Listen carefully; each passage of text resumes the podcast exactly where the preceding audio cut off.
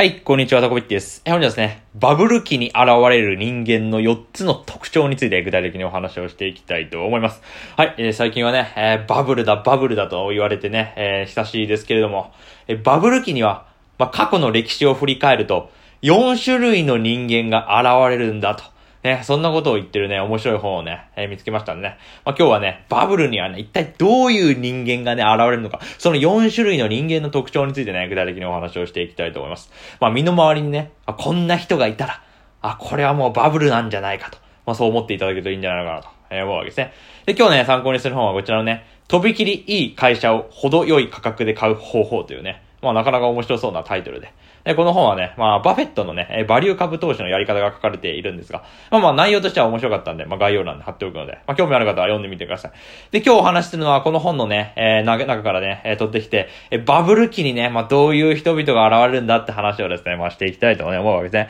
えー、ってことでね、早速、バブルに現れる人間、一種類目、見ていきましょう。はい。ってことでね、まず一種類目の人間はね、こちらですよ。平均的な人々と。はい。えー、言ってみますね。まあこれ多分和訳なんでね、えちょっとね、不自然な和訳になってる気がするんですけど、まあ平均的な人々というのね、まあ本に書いてありました。まあ要は大衆のね、えことですよね。でどんな人かっていうと、新しいアイデアに心を奪われ、相場経験も浅い人々と、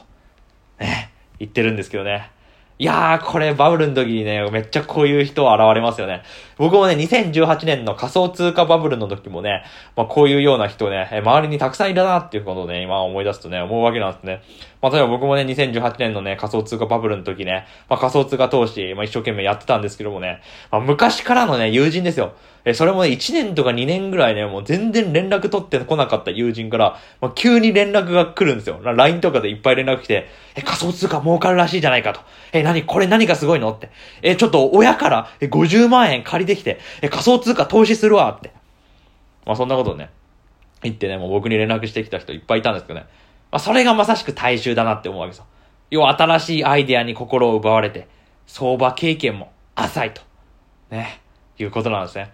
でね、僕のね、まあ仮想通貨バブルの時にね、発生したね、まあ僕に連絡くれた友人たちね、みんなね、すごいことに気づいたなって。えみんなね、もう感銘を受けてね、まあ連絡してくるわけですよ。で、まあね、まあ池早先生をはじめね、なんかネットでね、なんかやれ仮想通貨で送り人になっただのね、えーやれ仮想通貨で1000万円稼ぎましただのね、なんか景気のいいようなね、話がね、テレビとかメディアとかネットとかで、えー騒ぎ立てられるじゃないですか。で、そうなってくるともう身近な人がね、なんか送り人になってね、えー億万長者になってって、これ自分もね、早く金持ちになんなきゃやばいっていうふうにね、まあ思うわけなんですね。で、実際僕のね、身の回りの友人でもね、まあ、普通にね、リップルをね、まあ、めちゃめちゃ昔の時にね、遊びで買っててね、で、気づいたら、リップルのね、含み益が、え、2億円とかになってたっていうね、まあ、友人がいたわけなんですね。で、そういうね、友人が近くにいてしまうとですよ。あ、俺もね、送り人になれるんだっていうふうに思っちゃうんですよ。で、そこで、俺も俺も俺もって言って、で、相場経験も浅くて、え投資のとの字もわかんないようなね、え人々がですね、あみんな仮想通貨とかね、え投資をしたがると。で、バブルがどんどんどんどん発展していくと。ね、そういうお話なんですね。まあだから、まあ愚かな人々ですよね。まあ一種類目の人間は。まあ愚かというか、まあ平均的な人々。まあ大衆ですよね。相場経験もないのにね、えー仮想通貨が儲かるとか、なんか今はね、日本株がめちゃめちゃ上がっててバブルだから、えー儲かるんじゃないかって言ってね、何も知らずにね、もう参入してくる、えー投資を始める人たち。こういう人がまあ一種類目の平均的な人々と、ね、いうわけなんですね。でね、まあ平均的な人々言うてますけど、これ別に頭の良し悪しは全く関係ないっていうふうにね、本の中で言ってて、例えばですけど、ニュートンね。あのもう知らない人いないと思いますよ。ニュートンですよ。で、このニュートンも実はイギリスの南海バブルで大損している、えらしいんですよね。うん、あれだけの偉大な発明をされたニュートンがね、えーバブルでね、えー大衆に混じってね、えー投機に走ってね、で、それでね、大損をするっていうのはですね、やっぱり頭の良さとかね、あ、別に関係ないんだなって思う。で、本の中で言ってるのは、株式市場では、ニュートンも波の人だったと。ね、言ってるわけなんですね。だから自分がね、まあ、仮に部長とかね、なんか企業でね、財を成した人であったとしてもですよ、投資においては、株式市場においてはね、まあ、自分は波の人間なんだと、えそういうふうに思ってね、まあ、投資をやるのといいんじゃないのですかね。というですね、そんなお話でございました。ということでね、1点目が平均的な人々というお話です。はい。でね、じゃあね、2種類目の人はね、あどういう人なんですかとえいうですね、2種類目はね、これは大衆とは打って変わって、目先が利く人々ですよ。要は賢い人々。株式市場で頭よく振る舞う人々のことですよね。はい、これね、どういう人かっていうとですね、バブルだってね、気づいてる人ですよ。何かがこれおかしいと。いや、こんなに仮想通貨が上がるなんておかしいぞと。いや、ビットコインこんなに値上がりするなんておかしいぞと。まあ、気づいてる人ですね。はい、これはどのバブルの時もね、多分いると思いますよ。えー、僕のね、身の回りにもね、まあ、相場経験のちょっと長い人はね、いや、これさすがにバブルだろっていう風に考えてね、感づいてる人いるわけですよ。で、いつかバブルは弾けるっていう風に、えー、心のどこかで思ってるんですね。で、そういった意味で大衆よりは、まあ、頭良くて、まあ、小賢しいと言ったら口悪いですよ。まあ、賢いわけなんですね。まあ、どっちかっていうとね、僕らはね、この目先が効く人々の側にね、行きたいところなんですけども。でね、まあ、こういうようなね、なんとなくバブルなんじゃないかなっていうふうに考えてる賢い人々はですね、まあ、バブルには乗るんですよ。なぜかっていうと、バブルに乗らなかったら機械損失なんで、まあ、稼げるチャンスは稼ごうっていう感じで、まあ、バブルに乗るんですよ。でもこういう賢い人々ってのは賢いんで、天井近くまでは相場にいるんですけど、もう真っ先に降りて、手堅く儲けるってことをやるんですね。まあもちろん天井のてっぺんでね、売り抜くってことはまあ難しいかもしれないですけど、まあ少なくともこれはそろそろ危ないなと思った時点で売るとか、ちょっとね、値下がりしてきた時点でね、さっさと売ってしまうとか、いう感じで、もうバブルを利用して手堅く儲ける人々。こういう人がバブルになると必ずいるんだと。で、僕らは、この目先が効く人々、賢い人々になろうじゃないかってお話なわけなんですね。まあ今バブルだバブルだって言ってね、日本株もね、アメリカ株も仮想通貨も値上がりしてますけどね、バブルだっていうことに気づいていてね、バブルに乗らないのも、それはまた愚かなわけですよ。え、僕ら賢い人はですね、そのバブルに乗って、天井近くまでは相場にいて、で、真っ先に降りて手堅く儲けるってことをやりましょうっていうのが、まあ、今回の教訓なのかなとね、思うわけですね。はい。でね、ちなみにちょっと面白い話が書いてあってね。まあ、2000年代初めにバブルがあったじゃないですか。IT バブルですね。で、あの時にバブルが弾けた後に、シリコンバレーでは、要は賢い人々ですよ。賢い人々の間で、神様お願いですもう一度だけバブルをっていうね、あこういうパンパーステッカーがね、もうはか流行ったらしいんですよ。え、面白いですよね。賢い人々にとってはバブルっていうのは手堅く確実に大金を設けられる時期なわけなんで、え、もう一回だけね、神様バブルを起こしてくれませんかって。え、そうしたら僕らね、え、頭いい人々はそのバブルを利用してうまくお金稼げますから、だから神様お願いです。もう一回だけバブルくださいって。いう風に言うっていうね、そういうステッカーがね、流行ったってね、本に書いてあって、まあ非常に面白いなって思うわけですよ。お前、頭いい人にとってはね、まあバブルっていうのはうまく金稼げる時ですからね、まあこういうバブル相場ね、えー、また来てほしいなと思うわけで。で、今ね、ちょうど日本にもね、またバブル相場来てんのかなって、まあそんなお話なわけなんですね。はい、えー、ということでこれがですね、まあ二つ目、目先が利く人々、賢い人々というところでございました。はい、でね、じゃあ3種類目の人間はね、どういう人が現れるかっていうと、これ、空売り筋ですよね。空売り筋、要はプロですね。はい、機関投資家、プロ、空売り筋。はい、これはね、まあ、どういう人々かっていうと、株価があまりに高すぎることを利用して、空売りで儲けようとする人々が現れるんだと。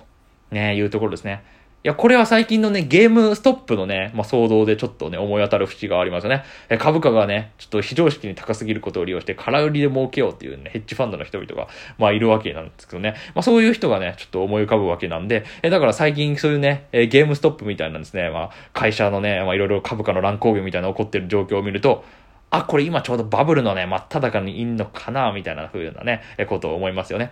でね、まあこういうね、空売り筋のね、まあ人々、まあ儲けることも多いんですけど、まあ、どこまで株価が上がるかはわからないんで、しばしば彼らは大損失を被るんだっていうふうにね、書いてあるんですね。まあ確かにね、ゲームストップでもね、まあ空売りをしようとしてね、まあ大損失を被ったヘッジファンドとか、まあ結構いらっしゃったらしいですけど、まあ要はね、そういうことがね、今起こってるってことは、まあまさしく今はバブルなのかなっていうね、気がするわけなんですね。で、このね、空売りでね、損した人って、まあ有名な人でもね、まあいるらしくてね。まあ例えば例を挙げると、ジョージ・ソロスね。はい、ジョージ・ソロスだ皆さんご存知だと思うんですけどね、まあ、イングランド銀行を一人で潰した男なんてね、意味もついてるような、まあ、天才投資家でございますが、え、このね、天才投資家のジョージ・ソロスも、まあ、実は1999年代の初め、まあ、IT バブルの時ですけど、インターネット関連株があまりに値上がりしてるんで、インターネット関連株が暴落することに大きくかけていたらしいんですよね。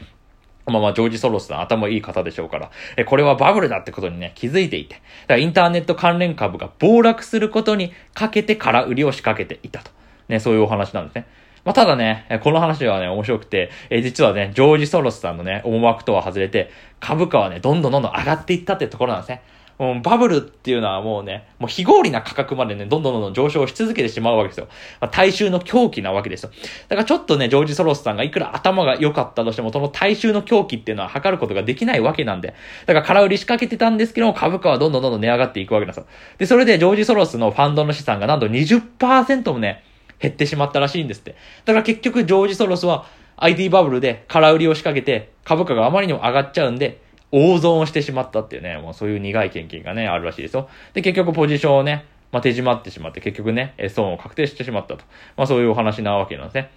でね、その後ね、じゃあジョージ・ソロスさんね、どうなったかって言ったらですよ。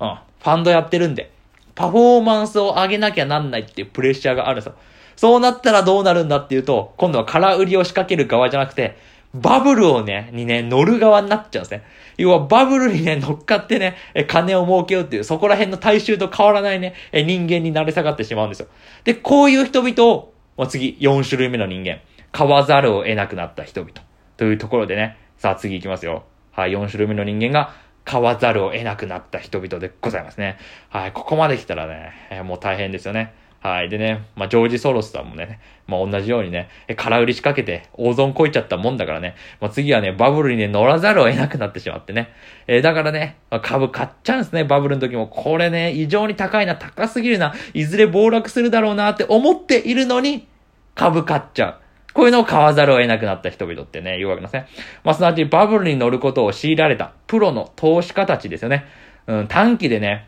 利益を出さなければならないプレッシャーにさらされているね、人々っていうのが、こう、プロの投資家なわけですよ。さっき例に出したね、ジョージ・ソロスはですね、もう空売り仕掛けたわけですよ。IT バブル全盛期の時に空売りなんかやっちゃってね、もうこいつ時代遅れの人間だろみたいな風に見られちゃったわけですよ。なんで仕事とお客さんをね、失いかねない状況にまで追い込まれたんですよ。そうすると結果、ジョージ・ソロスはもう時代遅れの人間だと思われたくないから、自分の仕事とお客さん失いたくないから、だから結局、世の中に乗じてバブルに乗ってインターネット関連株を買う人々になっちゃうんですね。いやー、愚かですね。バブルは崩壊するって分かっているのに、損すると分かっているのに、インターネット関連株を買わなきゃいけないとね。まあ、そういう状態になっちゃうのが、これ買わざるを得なくなったかわいそうなね、プロの投資家の方なんですね。はい。でね、結局ね、ジョージ・ソロスさんのポートフォリオはね、インターネット関連株だらけになったらしいですよ。はい。とんでもないことですね。で、結果ね、まあまあバブルはね、まあ上がり続けはするんで、まあ一時的なところまでは上がるんで、一時的な運用成績は、まあ良くなったらしいんですね。ただ、バブルはいずれ弾けますから。まあもちろんジョージ・ソロスも分かっていたことでしょうけれども。まあ結局数ヶ月後に暴落に見舞われて、ジョージ・ソロスは負ける側になってしまったということなんですね。バブルは崩壊するっていうところにかけて、空売りをね、え仕掛けて、で負けて、で今度はバブルに乗る側になって、でそこでも暴落に見舞われて負けてっていうことで、いや、散々ですね。こうして考えるとね、プロのファンドマネージャーって厳しいなって思うんですよね。まあ、だからね、僕らはね、個人投資家なわけなんでね、もう何買ってもいいわけですよ。で、何売ってもいいわけですよ。もう自由にできるんで、お客さんとかいなくて、自分の個人資産で自由にできるわけなんで。だから、2番目に紹介した、目先が効く人々にね、え僕らはなってですね、バブルをうまく利用してね、え個人投資家として儲けるっていうのがね、まあこれ一番いいんじゃないかなとね、まあ思ったということですね。ってことで最後、まとめでございます。はい、まとめはですね、まあいくらね、バブルがですね、上がっていようと、バブルが崩壊しようとですね、厳しい時期でも、信念を揺るかさずに市場から撤退しないような投資家こそが真の投資家であると。